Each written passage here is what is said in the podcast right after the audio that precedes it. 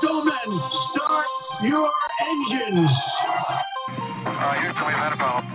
Mr. Gorbachev, tear down this wall. The only thing we have to fear is fear itself. I'm not a crook. If you like your health care plan, you'll be able to keep your health care plan.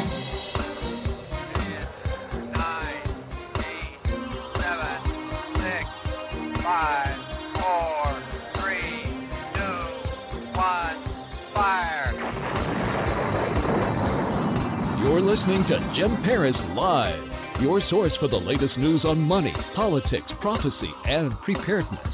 And now, your host, the editor in chief of ChristianMoney.com and the author of more than 30 books, Jim Paris. All right, hello everybody. Welcome to the broadcast. Good to have you with us. Of course, we are live on Sunday nights. Jim Paris here with you. The website is christianmoney.com.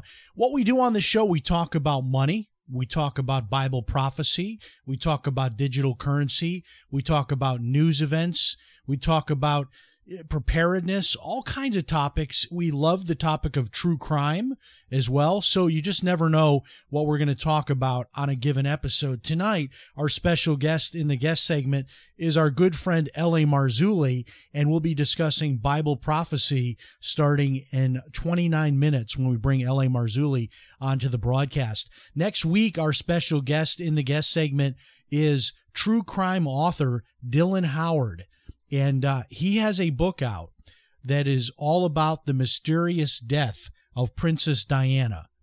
And if you've ever had questions or doubts that maybe there was more to that than just uh, a car accident, uh, you don't want to miss next week's broadcast when Dylan Howard is back with us. And we might be able to sneak in a question or two also uh, on the topic of Jeffrey Epstein, which of course he has another book out on the Epstein case, uh, which uh, we had that interview a few weeks ago and are still getting a tremendous amount of downloads on that interview. Okay, we do these broadcasts without commercials. So every broadcast we do, we have one sort of official sponsor that pays for the whole deal. And tonight, your sponsor is freeselfdefensepen.com. Now, if you're somebody that would like to have a self defense tool in your tool bag, but you don't want to carry a gun, maybe you don't want to carry a knife either, or anything else that, you know, could be dangerous to you, or if you have grandchildren, believe it or not, there is something called a self defense pen. And um, we're making available this through our sponsor, a free self defense pen. And this is a, a limited quantity. while quantities last you'll go to freeselfdefensepen.com, put in your information there. I believe there's a small charge for shipping, and they'll send this to you. And it also includes some training videos that you can watch to learn how to use this pen to defend yourself. It really is fascinating. And as an instructor in the martial arts myself, I have to tell you, this is a really cool device to have um, and to learn how to use it, especially if you're a woman if you're maybe an, an older person and you want sort of an equalizer, check out tonight's sponsor. Get your free self defense pen by going to freeselfdefensepen.com. That's free selfdefensepen.com. Lots of news tonight. We're going to be talking about Bernie Sanders, the coronavirus. Uh, we'll be talking about Hillary Clinton. Something's brewing there. But we start with our top story. The judge in the Roger Stone case has, uh, this has just been released before we went to, to air here tonight. Uh, it, is, it has been announced that the judge has denied Roger Stone's motion to disqualify her. So uh, the judge herself has said, nope, I'm not going to uh, agree with this motion to disqualify myself. So I'm sure there will be an appeal of that. Um, but a lot of funny things going on in the Roger Stone case.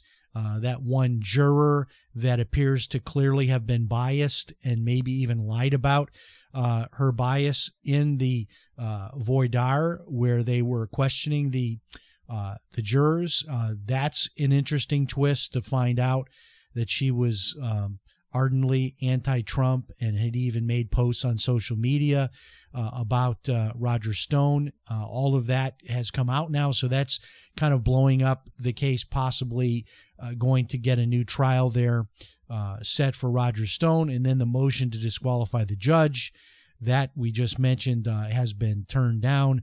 But we will see. Donald Trump pardoned a lot of people earlier in the week, but one of them was not Roger Stone. But many people are expecting at some point in this process for Roger Stone uh, to get a pardon from the president if it comes to that. So we will see. Bernie Sanders wins Nevada.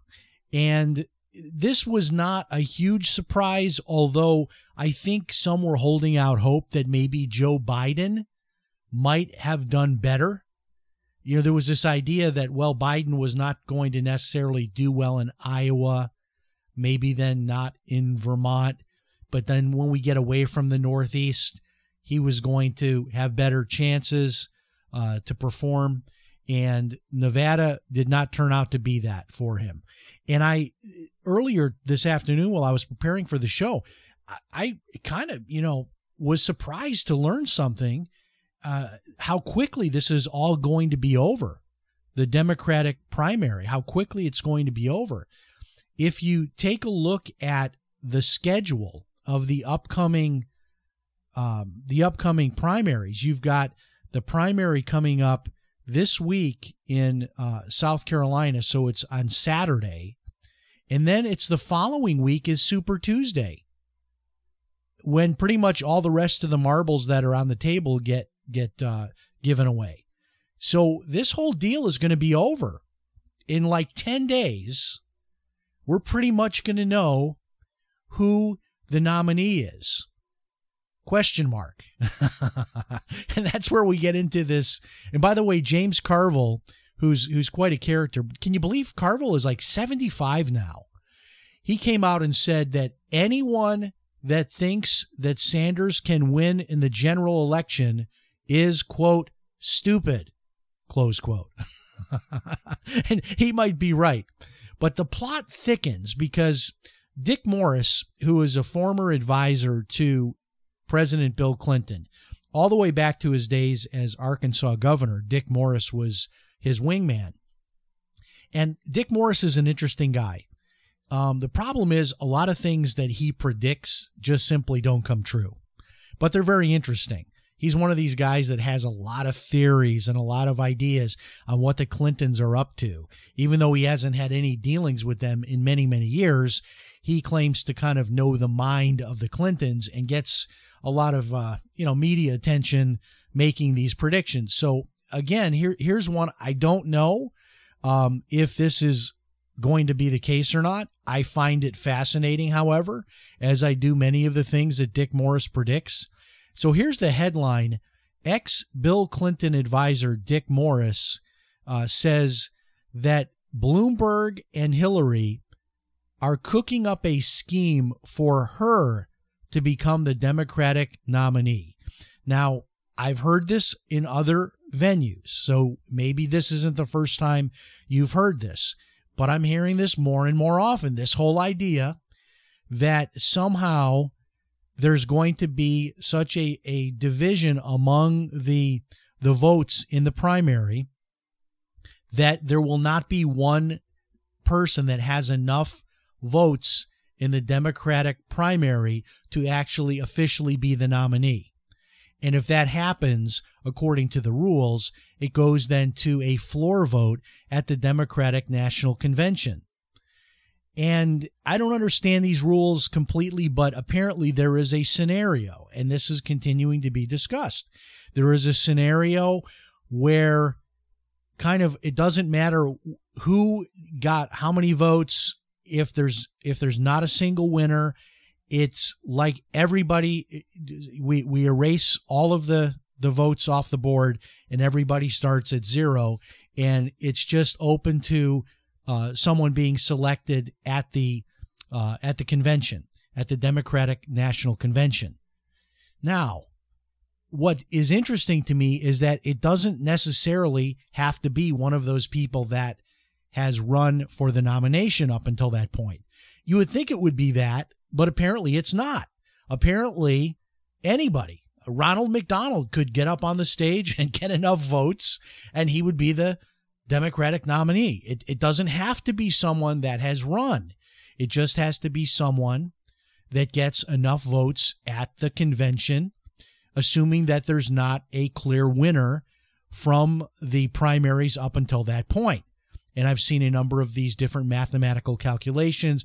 Well, if Bernie does this and Bloomberg does this and Warren does this and Buttigieg does this, we're going to end up with sort of this pie that's broken up into so many pieces. There's not one person that has enough votes to be the official nominee. So Dick Morris is proffering this theory that this is all a Machiavellian plot of Hillary Clinton that she is going to uh, rise from the ashes at the Democratic convention. And, and what they're going to do there is basically say, look, nobody has enough votes. So what we're going to do is we're not going to let any of these people win because it wouldn't be fair to any of them. So we'll pick someone that didn't run, Hillary Clinton. Come on down. You're the next contestant on The Price is Right. Now, if that happened, I don't know. It would be historic, obviously. I think it would be hilarious. And I don't know what that does to the Democratic Party because basically, if you throw out all of the primaries and just say none of that mattered, we're going to just pick somebody that didn't even run here at the convention. Does that not just destroy the entire primary process? I mean, as it is, it's already a joke. They're already making jokes about what happened in Iowa. I guess in in uh, Nevada, uh, it was hours and hours and hours after the uh, the caucus was over before they could decide uh, who had uh, enough votes to be declared the winner. Um, so it has not gone smoothly so far, and uh, it could be a train wreck at the convention. it would be fun to see, right? Uh, Democrats turning tables over and rioting, and um, it's it seems like it, it is like a circular firing squad. What is going on? And so we're starting to hear certain voices, the more reasoned voices of the party, suggesting that those that are um, you know, it, with the the uh, smaller uh, followings, now's the time to drop out. You know, so if you're an Elizabeth Warren, a Mayor Pete, uh, a- any of these people, uh, you know, Joe Biden would be on that list. If you're someone who just doesn't have quite the mojo, now's the time to drop out and let all of those votes kind of inure to the individuals that are are leading. Of course, anybody but Bernie is, I think, what uh, most of the Democrats, the mainstream Democrats, are saying, because I think they realize, uh, and, and I heard this yesterday, and I think this is probably right, that the Republicans are sitting on a treasure trove of video and audio clips of Bernie going, you know, back in the day when he was praising Fidel Castro and praising communist uh, Russia and on and on and on. And and those video and audio clips are are out there because he has said those things. I mean, this is a guy that took his honeymoon in Russia. in the Soviet Union when it was still the Soviet Union. So there's a lot that they can uh, do to destroy Bernie if he becomes the candidate. Um, you know, I, honestly, I don't know which one of these candidates does the best against Trump. At one time, I thought it was Biden. I just don't know anymore. It, Biden looks like he's he's done. So I, I'm not really sure if there's anybody left that really does stand a chance against Trump, which is a good thing for conservatives. Uh, but in any case, it'll be fascinating to watch. And when you look at the calendar, this this whole deal looks like it's going to be you know roughly wrapped up in like ten days. I mean, if somebody gets enough votes, I mean, we're looking at Super Tuesday, we're looking at South Carolina, and this is um this is Joe Biden's kind of last stand. I mean, uh, South Carolina. This is his so-called firewall. So if he does not do well, you know, we'll know in six days if if he's done. That that could be his last day running for president. Could be next Saturday night. That could be the end. All right, we move ahead. And if you're just tuning in, our good friend L.A. Marzulli will be here in 14 minutes. We'll be talking about Bible prophecy, the coronavirus, locusts, earthquakes, volcanic activity. Are we in the end times? This is the guy to talk to. He'll be with us in just 14 minutes. I want to talk about the coronavirus for a few minutes, just some of my own thoughts on it. I find it interesting um, how many Americans have a so called normalcy bias. Um, you know, one place I love to go to is St. Augustine. It's about 20, 25 minutes up the road. And one of the fun things to do, interesting things to do, I guess would be a better way to put it, is to visit some of the uh, the old grave sites there. You can actually go and find graves. Uh, I believe going back to like the 1700s, there are gravestones that you can see. Uh, and some of the graves apparently are actually two and three people sharing the same grave. And some of the graves are actually above ground because how close it is to the ocean. But the reason I bring this up is uh, because there have been plagues before in the United States where just whole families die. You know, uh, mother dies, father dies, all the children die. Uh, some in some cases, whole towns disappear and die from plagues. And this whole idea of coronavirus and what's happening in other countries, and I want to give you some of the latest news on this. But uh, so many Americans are just dismissive of this. Like this, this is this isn't going to be something we have to worry about. It's not something that we have to, you know, that we're going to see happen here. Uh, we're too advanced and too smart and have too much uh, medical technology for this to really affect us here. And I think that type of an attitude is is really really dangerous because even today I was at church and people come up and shake your hand and they hug you and slap you on the back and all of that. I'm in the bathroom like twice washing my hands with soap. The minute I get home, I'm washing, I'm scrubbing my hands with soap. Um, I am being like super careful. I you know, use a restroom up at Starbucks scrubbing my hands with soap, getting a towel, drying my hands, using the towel to open up the, the door to get back out, and maybe even thinking, I'm I'm just I'm not going to go out much anymore until this whole thing is over. And maybe I'm maybe I'm on the other extreme. I'm going to the other side of this, being too concerned about it. But listen to some of the things that are going on right now. This is just in the last couple of days. There is now, I believe, 12 towns in northern Italy a dozen towns that are officially under quarantine. This means that people are not allowed to come into those towns or leave those towns. The people living there are not even allowed to leave their houses. They're having food delivered to their houses and medicine. They're basically locked in. We now have new cases, confirmed cases of the coronavirus in the Middle East, in Israel, in Iran, and the worst spreading continues to be in Asia, not even to talk about China. We're not even going to talk about China right now, but talk about South Korea, which now has over 600 cases. They're telling people across the country of South Korea uh, stay in your homes, stay away from public events. People are being told not to attend church or public gatherings. And then tonight it was announced that Samsung the smartphone manufacturer has closed an entire factory in Seoul due to the coronavirus. And another story I read tonight was the cruise industry is about to be devastated. I think the cruise industry is something like $50 billion a year industry.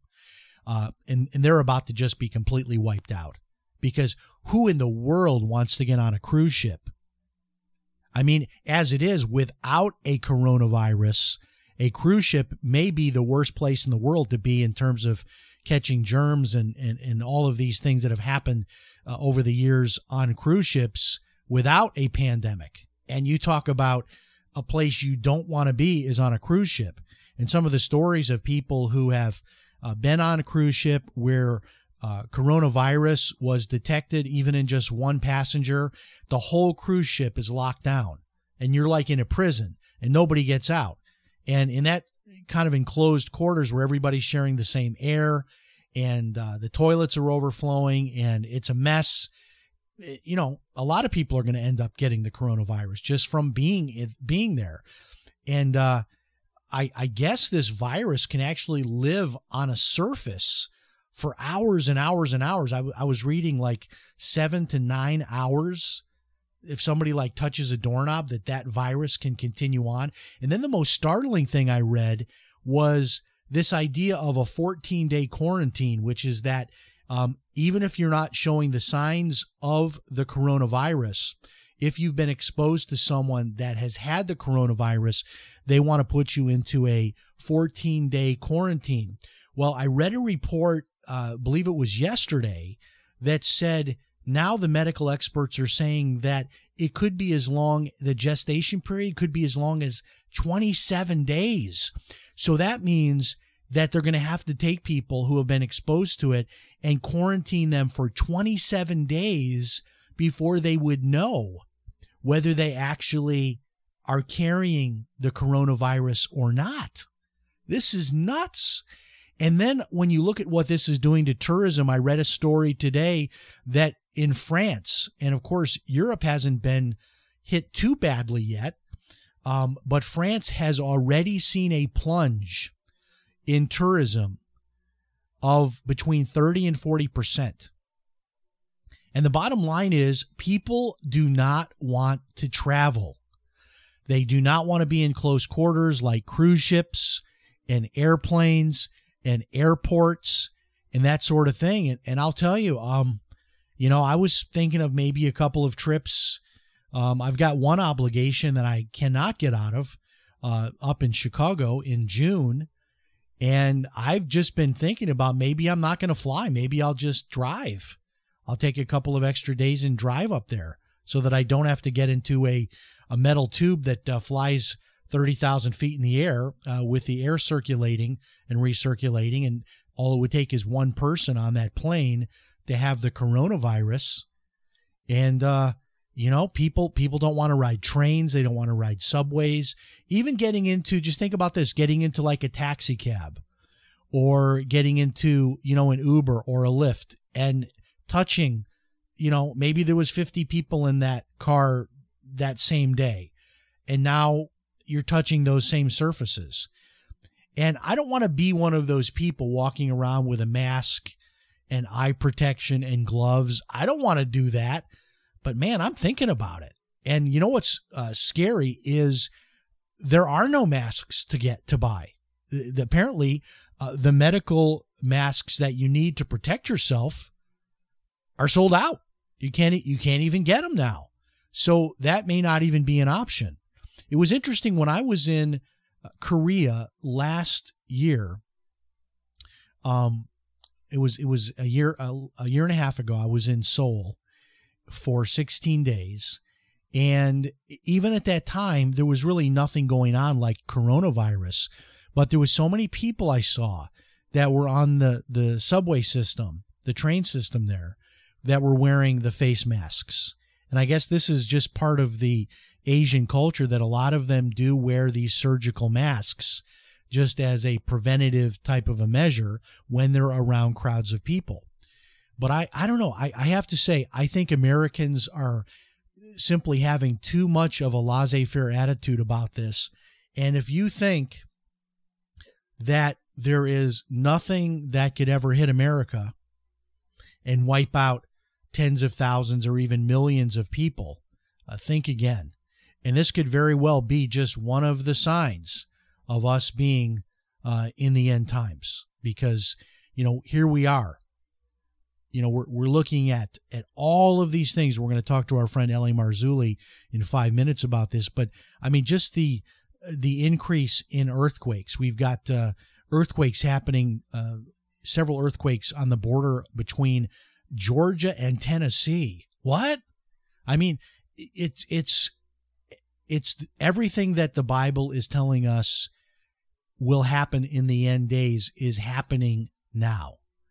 And the coronavirus will ask our friend L.A. Marzulli, you know, what part this plays in the end times. But my goodness, we've got earthquakes and volcanoes, and we have locusts millions upon millions of locusts um, that are literally wiping out uh, parts of Africa. And the latest news on the locust swarms are that they have now reached China. So, can you imagine what China is going through with the coronavirus and thousands upon thousands of cases and all of the deaths that they've had? And they're having to close down factories and industry and what this is going to do to their economy and to tourism there. And then on top of it, uh, the locust swarms swarming their agriculture and wiping out their farms. And the, I, I, I don't know. I, I don't know how they recover from this. But uh, these are definitely troubling times that we are in.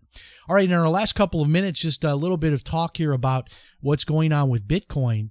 Uh, just before the program tonight, uh, Bitcoin had bubbled up again above 10,000. So where we're at right now is kind of a battle between the the Bulls and the Bears uh, on this $10,000 line here. Uh, Bitcoin goes above 10,000. I think it got up to like 10,400 a few days ago, and then it was rejected back down all the way down to 9,400. But now Bitcoin is uh, right there flirting with $10,000 again. So a lot of things are happening with cryptocurrency. Um, and, and by the way, a lot of people have emailed me about my my online uh, course on Bitcoin. Yes, that is still available. BitcoinWorkshop.us. The course is still open. You can still join the course. Everything is there for you. Also, the audio version of my Bitcoin book is now available, and that's available through audible.com or at amazon.com directly, which of course is part of Audible, or you can get it, I'm told, over at iTunes as well.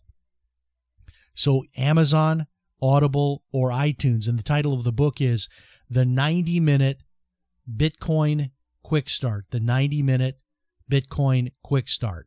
And uh, a lot of things happening. Uh, we've got Ripple XRP uh, that has uh, been bubbling up. Uh, right now it's at 28 cents. Uh, but there's another coin I really like, and I haven't talked about it on the show much. but another coin to take a look at is Raven Coin. And uh, one thing I'm going to be doing is uh, I'm, I'm going to be joining this this service. It's called eToro, E T O R O, eToro. And there's a way that um, if I do, if I publish my trading activity, that you'll be able to follow my cryptocurrency trading. And that'll be cool. So that's something too we're going to be talking about in the online class on Bitcoin. So check that out at Bitcoin workshop.us. All right, we're going to take a one minute break. We will refire the open. When we come back on the other side, we will have our good friend, L.A. Marzulli. So much to talk about the coronavirus, locusts, earthquakes. Wow. Uh, the end days are upon us, and we've got the right guy here to answer our questions. We'll be back in one minute. Stay tuned. With the Lucky Land slots, you can get lucky just about anywhere. This is your captain speaking. Uh, we've got clear runway and the weather's fine, but we're just going to circle up here a while and uh, get lucky. No, no, nothing like that. It's just these cash prizes add up quick. So I suggest you sit back, keep your tray table upright, and start getting lucky. Play for free at LuckyLandSlots.com. Are you feeling lucky? No purchase necessary. Void where prohibited by law. 18 plus terms and conditions apply. See website for details.